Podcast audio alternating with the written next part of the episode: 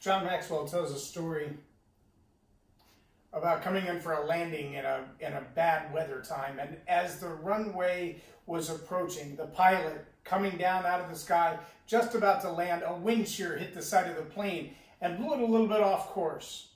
Suddenly, the pilot throws into full throttle and goes right back up in the sky where he started from. Welcome to Leading Leaders Podcast. Five minute videos, five days a week.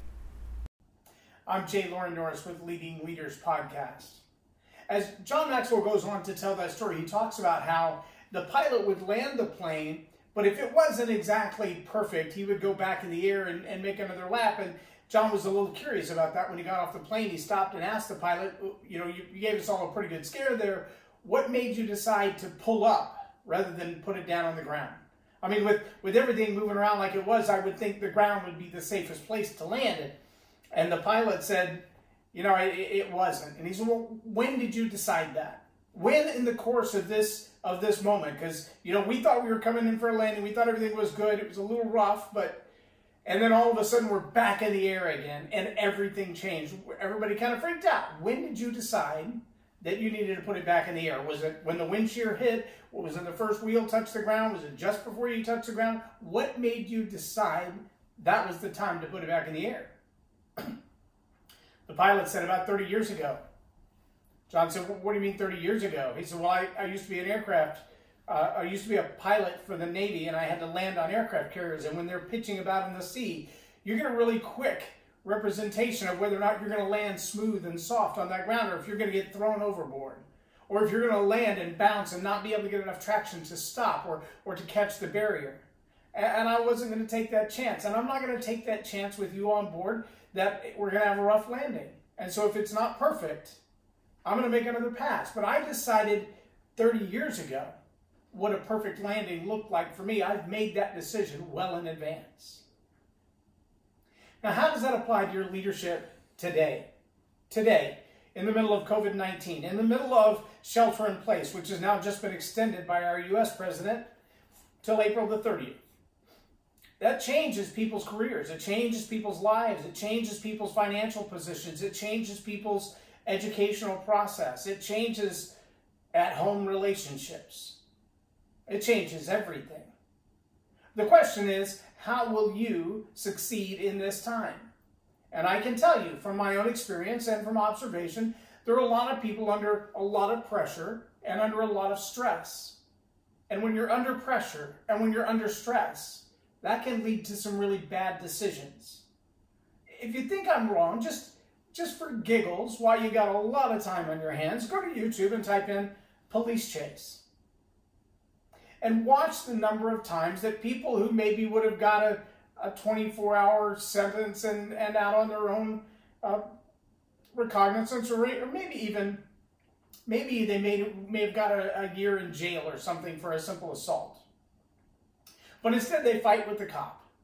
Instead, they start an argument that, that gets way out of hand. Instead, they run from the police in their car. Instead, they resist arrest. And now they're looking at four, five, six charges because under pressure, under stress, people tend to make bad decisions.